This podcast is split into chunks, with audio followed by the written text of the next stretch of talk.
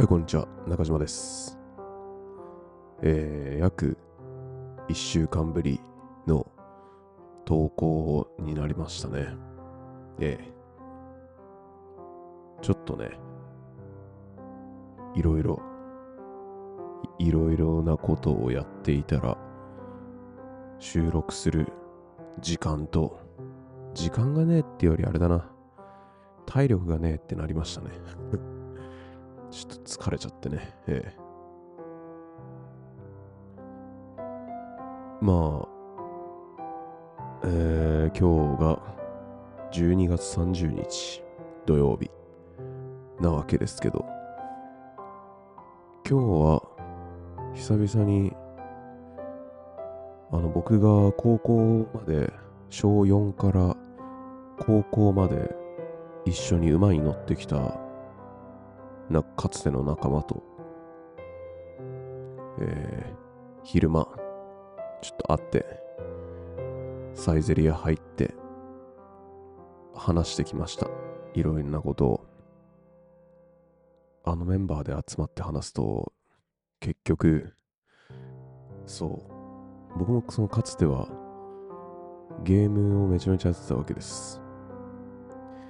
だから、その、昔僕の家が結構たまり場になってたんですよね。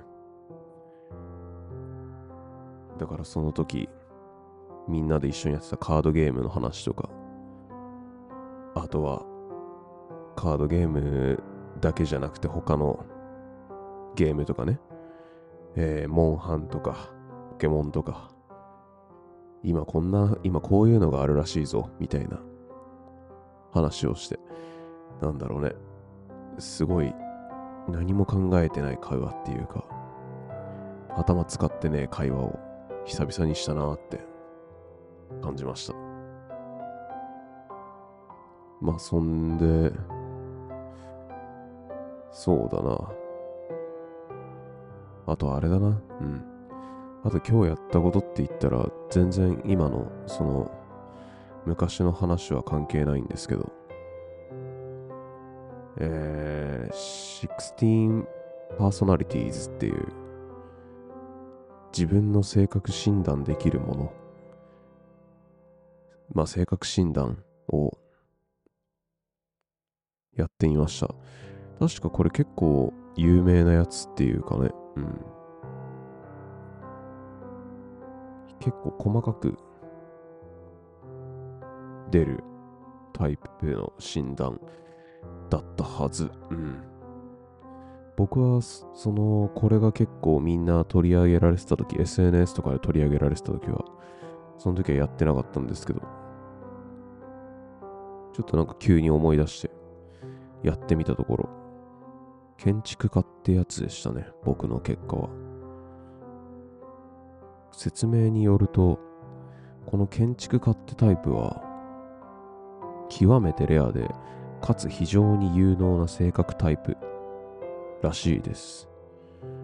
そのように書かれてますね。本当かって。ま自分のことだから、有能とか言われてもよくは、本当かってなっちゃうわけなんですけど。で、本当かって思いながら読み進めていくと、その下に建築家は全てのことを疑う人たちですって書いてあるから、えー、合ってるっぽいですね。えー 建築家の結果はどうやら合っていそうだといった感じで。この結果の中でね、僕が一番なんだろう、当たってるなって思ったのが、知識について、知識に貪欲って書かれてたんですよ。で、建築家は人に自慢するために新しいことを学ぶのではありません。知識を増やすことが純粋に楽しいと感じるのです。そう書いてあってね、まさにその通りだなって思いながらこの結果を見てました。あとはひたむきな気質なので、くだらないこと、娯楽、意味のない噂話には興味がありません。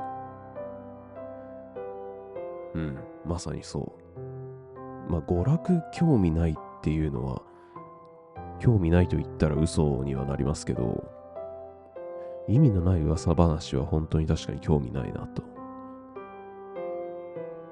思いますね。うん。なんだろう、聞いたところでだから何ですかっていう話になるんですが、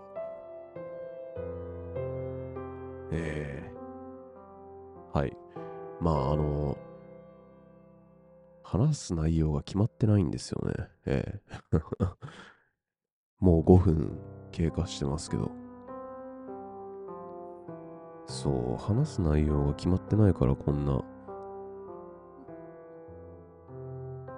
関連性のない2つの話題を並行して今話してたわけですけど。年末ですね。2023年も終わりますよ。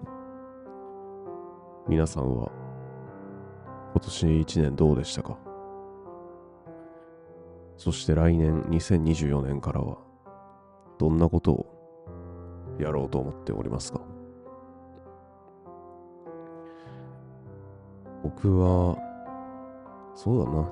せっかく一応この収録で年内の放送を最後にしようと思うのでせっかくだったら、あれだな。うん。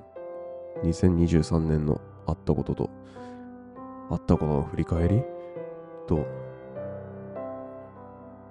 えー、2024年、どんなことをやろうと思っているか？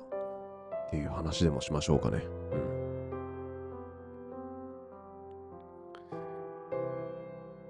うん。うーん、2023年。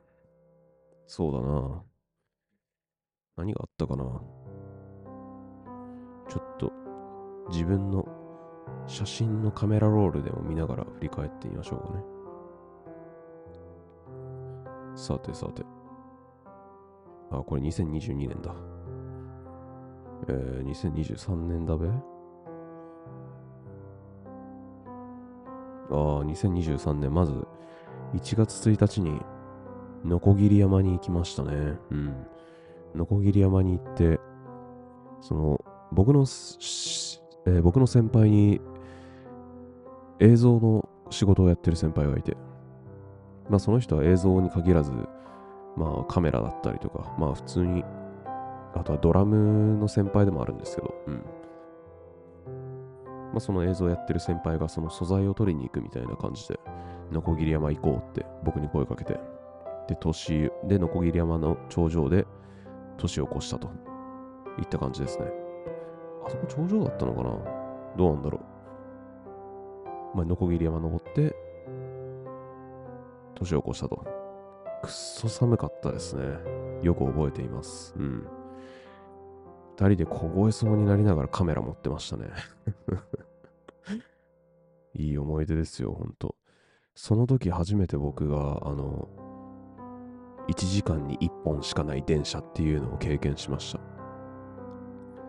実在したんだなって思いましたね。うん。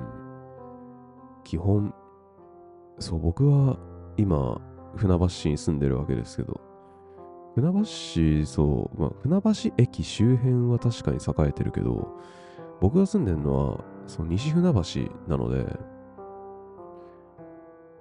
言うほどそんな栄えてないだろうって思ってるんですよ。うん。別にそんな高層ビルがバンバン建ってるわけでもないし。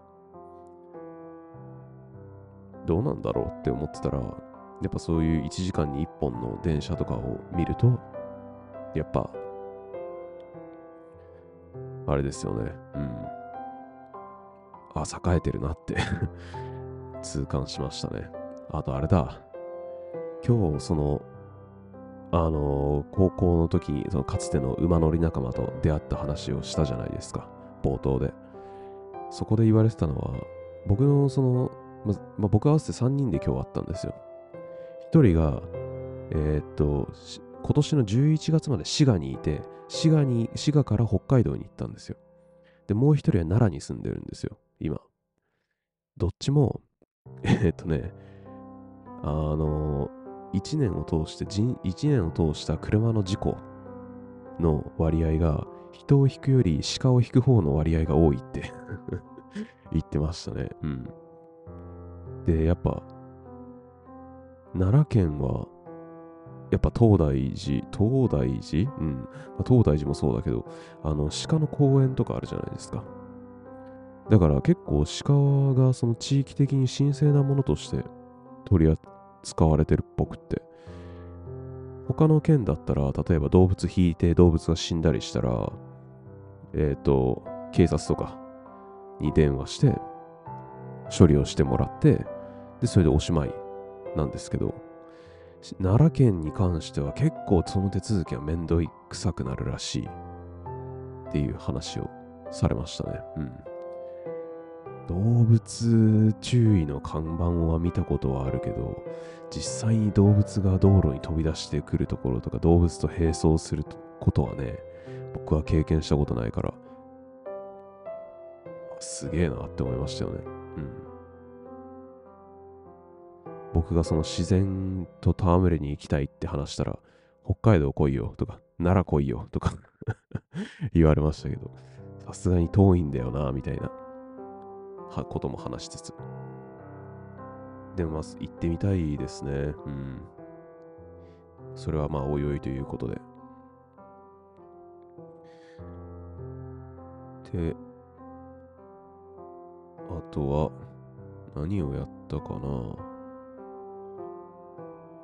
まあ、あとあれか。バンド、バンドを 5, 月に辞めたか、僕は。うん。いやー、そうですね。うん。バンド辞めましたね。ええまあ、辞めて、すっきりした反面、まあ、時間を、まあ、やめ、いや、まあ、諦めるってことは、今まで、そのね、自分が、自分にとって大事だったこととか、自分にとって一番、一番であったことが、すべて無駄になる行為、無にキス行為。なわけですから、まあ、もったいねえなって感じはしましたけど、でもまあそのおかげで、まあ心にも余裕が生まれたし、無駄を楽しめるようになったし、あとは何より他人に対してより優しくなれてる感じがしますね。うん。やっぱ何よりバンドね、本当に金が飛ぶんですよ。金が飛ぶからね、なんだろう。本当に金欠になるから、えー、やっぱ、金に余裕がないと、心からも余裕がなくなるんですよ。だから、その無駄なことだったりとか、その、他人に優しくできないとか、まあ、そういったような状態になっちゃいますよね。うん。そういったところから、ある程度解放されたのもは大きいかなって思ってますね。うん。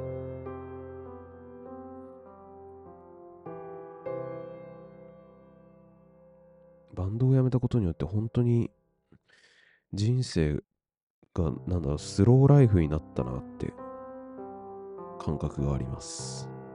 うん。で、ここ最近、えー、1週間ぐらいポッドキャスト休んだのも、まあ、スローライフになりすぎたがゆえってところはありますね。うん。全然動けなかった。あーって言って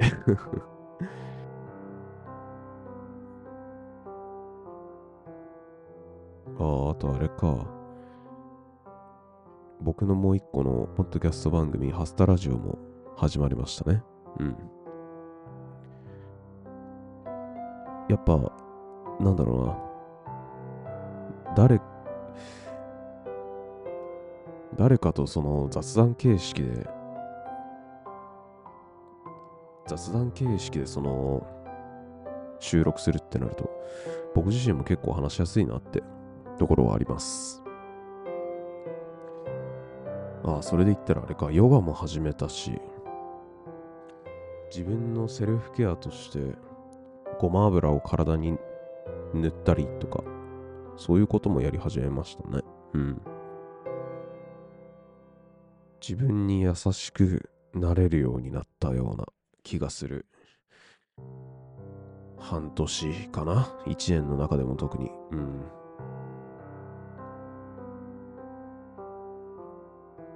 そんなとこか？今年1年あったことって。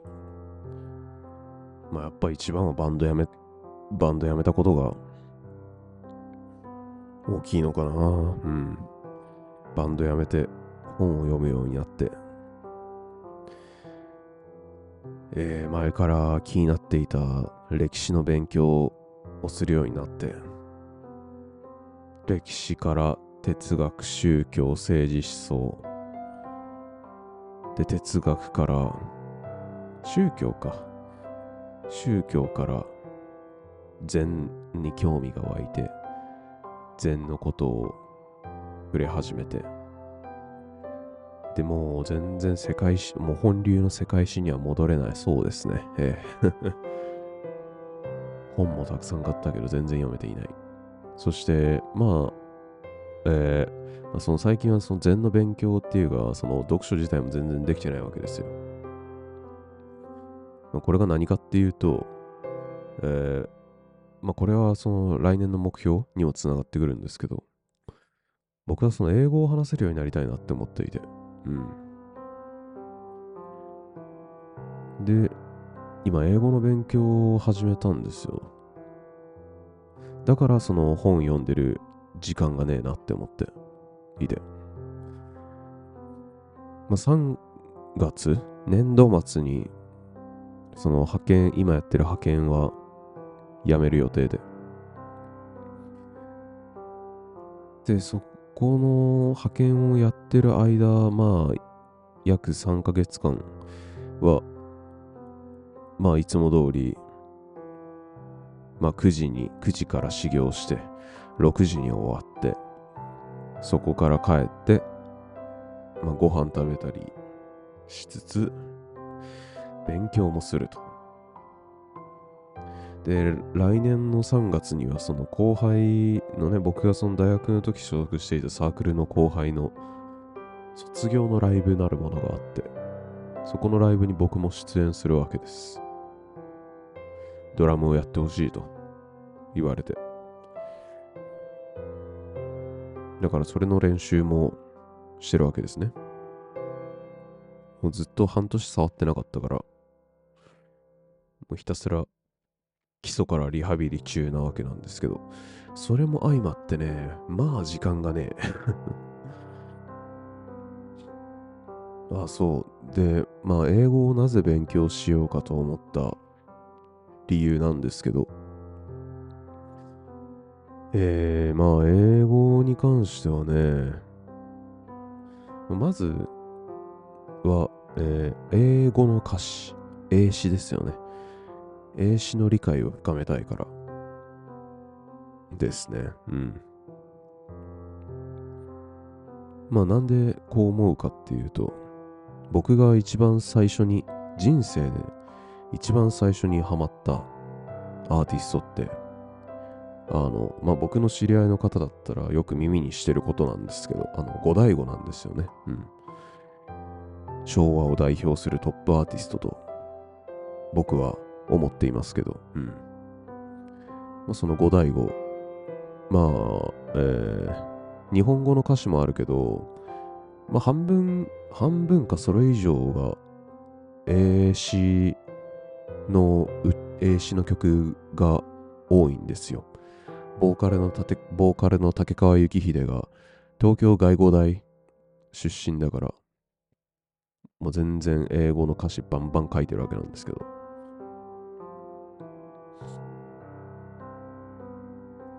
で、まあそこで、やっぱ好きなアーティストなわけだし、英語で書かれてると。僕、結構、あの、まあ今でもそうなんですけど、曲を選ぶとき重視するところって僕歌詞結構重視するんですよね。どういうことを歌っているのかって。その歌詞の内容が僕のセンサーに引っかかる。あとはまあ、素敵な歌詞だなとか思えたら、僕はその、なんだろう、結構素敵な歌詞に僕は惹かれがちですよね。うん。メロディーとか楽器体もまあ大事ではあるんだけど、なんだかんだ僕歌詞が一番重要視してるんじゃないかなって思ってます。で、それを、その歌詞を見た上でも、やっぱ五代五、五代五いいよなって思ってて。銀河鉄道39、えー、聞いたことある方多いんじゃないでしょうか。五代五の銀河鉄道39の A 詞、A 詞バージョンで、どこだっけな。あ、あれだ、サビ前だ。サビ前の歌詞でね、As long as there's desire, you'll never tire って、っていう歌詞があるんですよ。この You, この You'll never tire 退屈しない、退屈させないっていうかね、退屈させないっていうところから感じ取れる、なんだろう、旅のワクワク感っていうかね、うん。新しいことを未知なるものへ向かっていくワクワク感だったり、あとは何だろうな、僕はその銀河、その39の大サビのあの、大サビのさ、The Galaxy Express 39 We're taking on our journey A never ending journey Our journey to the stars って僕ここの歌詞ねほんと中学校時代からずっとずっとあめっちゃいいなって思っててうん。まあこれもさっきの you, you Never Tire にもかかるんですけど、まああの、僕の、僕なりの解釈をすると、まあ、39っていうのはあなたを旅に連れ出してくれると。終わらない旅へ。星々へを巡る旅へ。単純なことを言うと、そういう歌詞が歌われてるわけですね。なんかね、これ、これすごい、なんだろう。この、ここの部分の歌詞を聞くと、今でも、なんだろう、自分の中で、込み上げてくるものがあるんですよね。うん。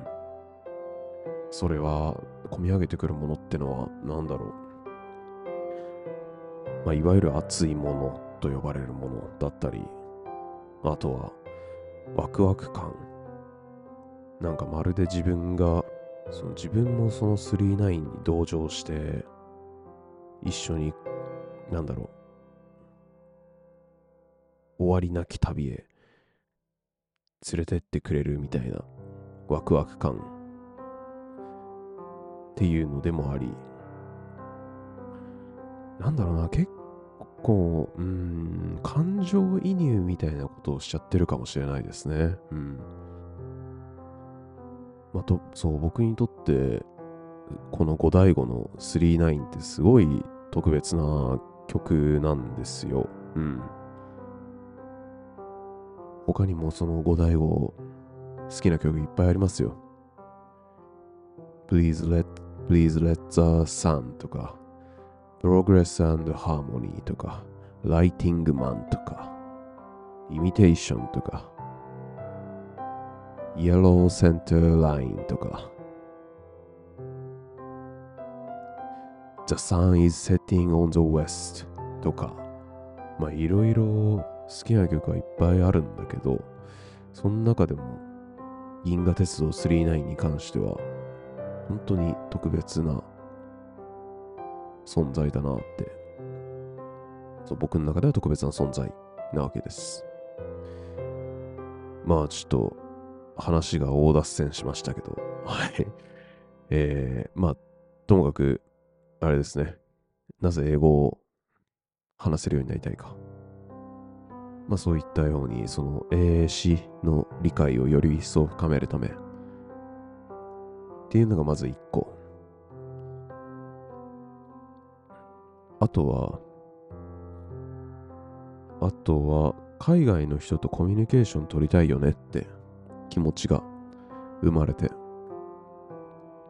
たまたま YouTube でおすすめに流れてきた、あの、カズ・ランギュエージっていう YouTube チャンネルがあって、その、そこの、まあ、カズマさんって人がいて、僕の2つか3つぐらい下の人なんですけど、その人は、独学で、確か10カ国語ぐらい話せるんですよね。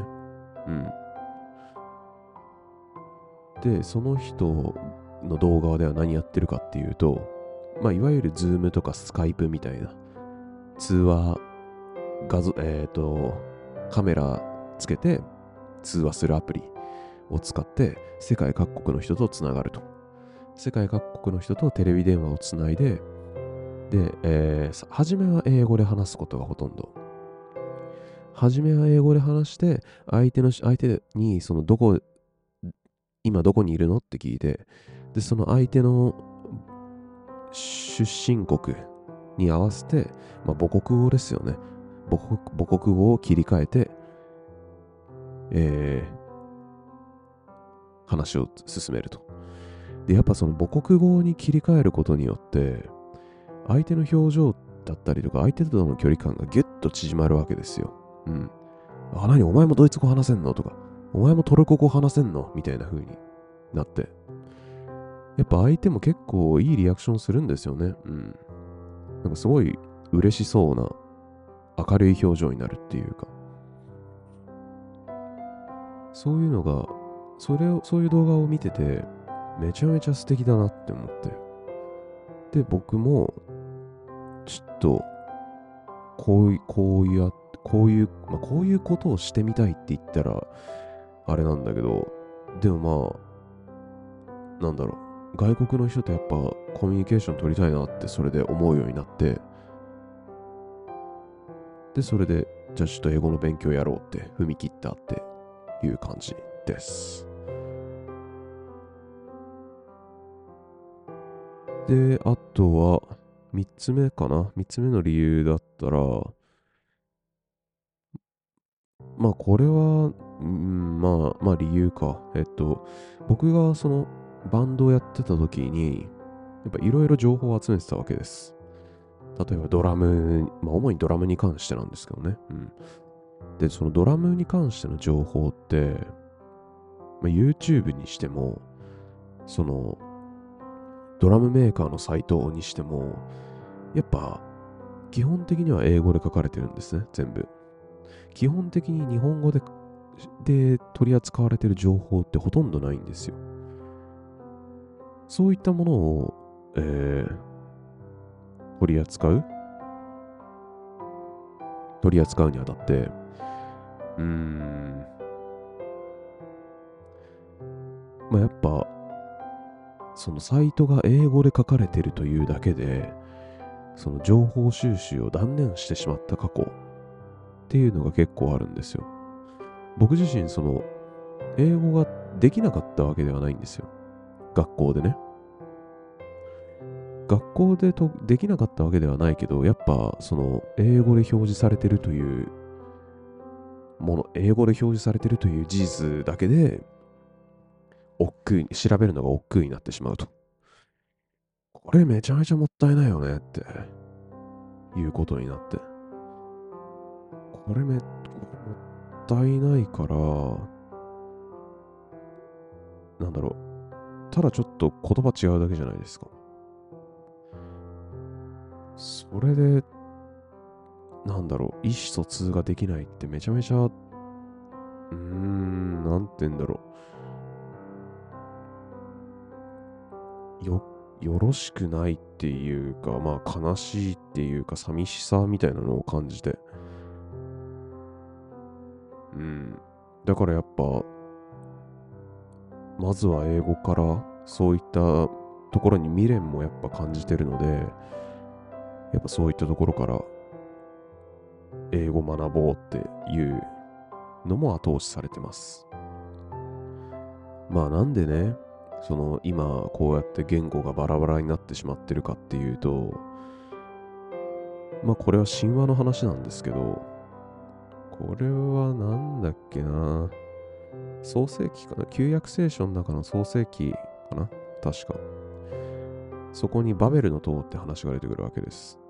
まあ、まあ、バまあ、バベルの塔の話を知ってる人もそれなりにいると思うんですけど、まあ、まあ何かっていうと、まあ簡単に言うと、えー、人間が、まあ、塔を建ててたわけですよ。塔を建設することによって、えー、まあ神がいるとされている天、空ですよね。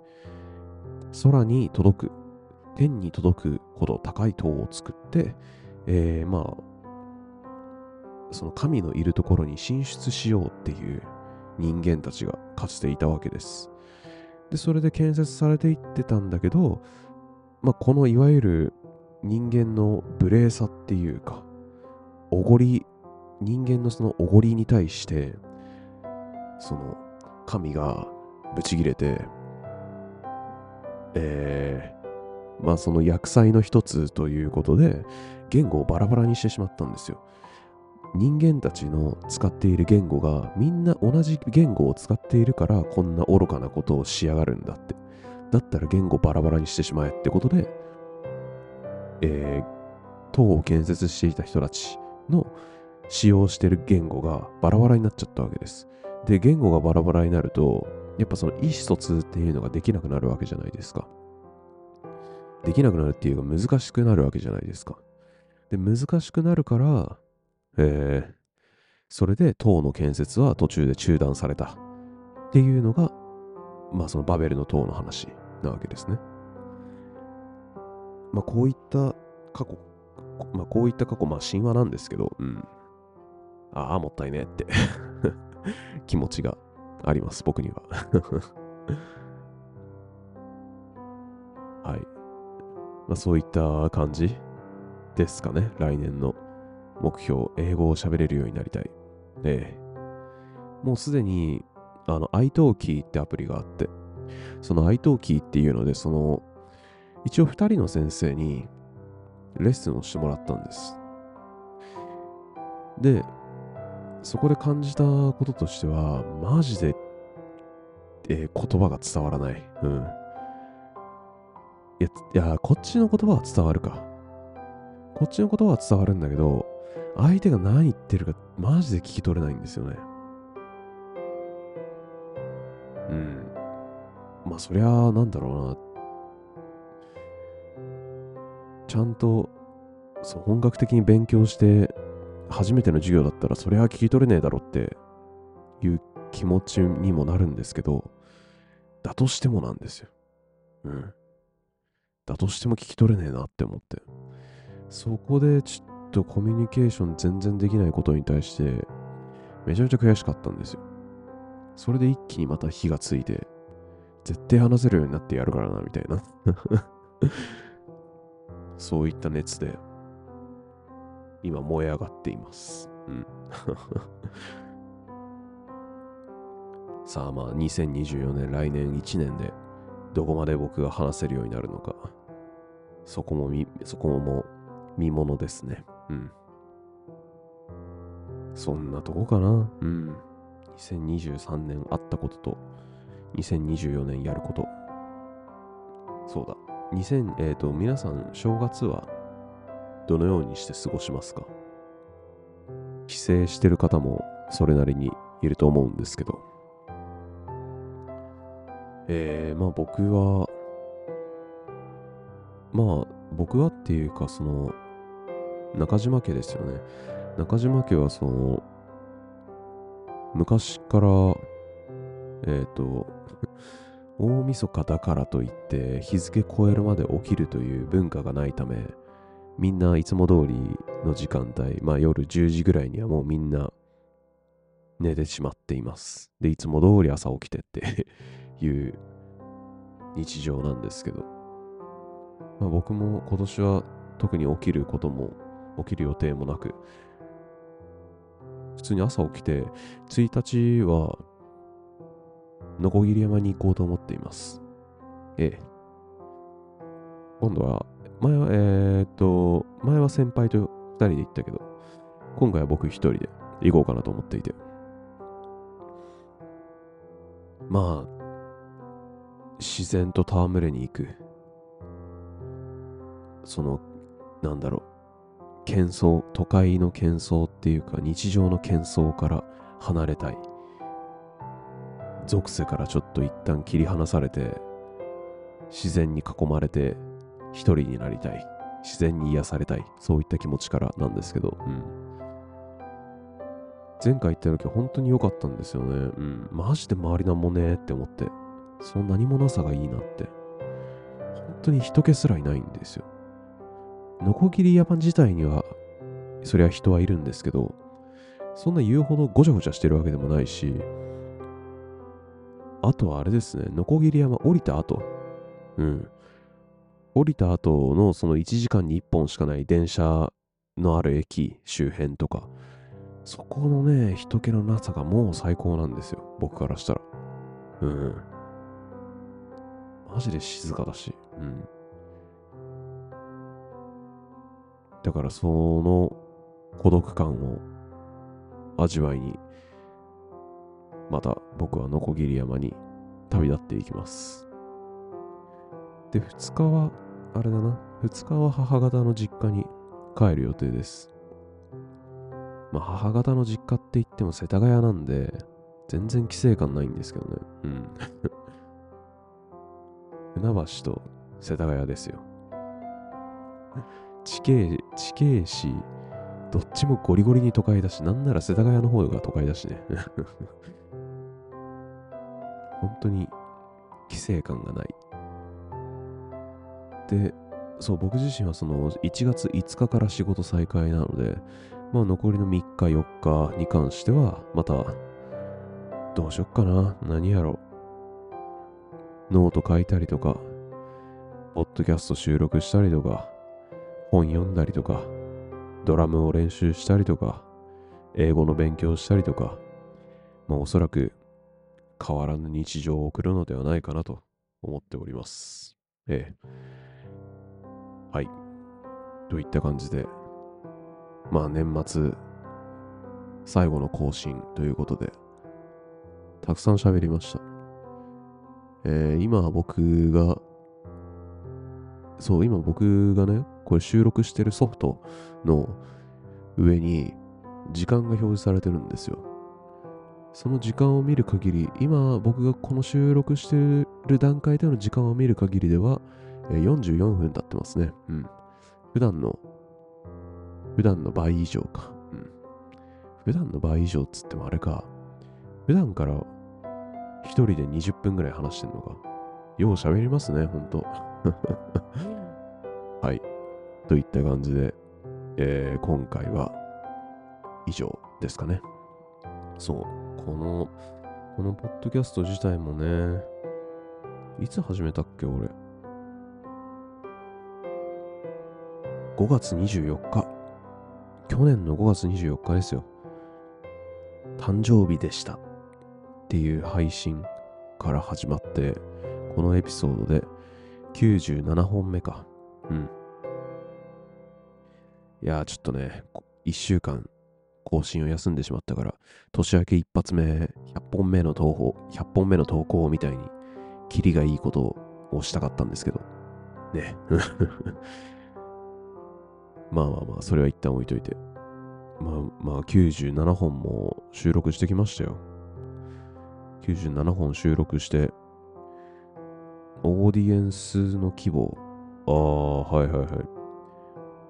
まあ今までのその再生数を、まあ5月からの今までのその再生数712回聞いていただきました。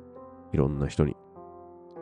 オーディエンスの規模も一番多い時で28人とかそれぐらいの人に聞いてもらっていて、あとはこれは Spotify だけなんですけど、その番組をそのフォローするとかそういうこともできるんですよ。うん。そのフォロワーも、えっ、ー、と、0から始めて6人の方にフォローしていただきました。ありがたい限りですよ、本当に。うん。最近だと、あの、インスタのね、そのストーリーにて、ちょいちょい、その自分のポッドキャスト、そのストーリーに上げてるから、僕の知り合いもでも認知してくれてる方、ちょいちょいいるんですけど、それをやる前から、うん。それをやる前から上げてるわけですので、ゼロスタートからやっぱ聞いてくださってる方にはね、まあ、ゼロスタートからここまで、まあ、ここまでって言ってもまだまだ、全然まだまだですけど、まあ、聞いていただいて、ありがとうございました。今年1年も。はい。といった感じで、今回は終わります。2023年、良いお年を。良いお年を。ダメだな。ちゃんと、ちゃんとした正月の挨拶を まともにやったことないからちょっとここで社会不適合さが出てしまってるな。はい、それでは皆さん、えー、良いお年を。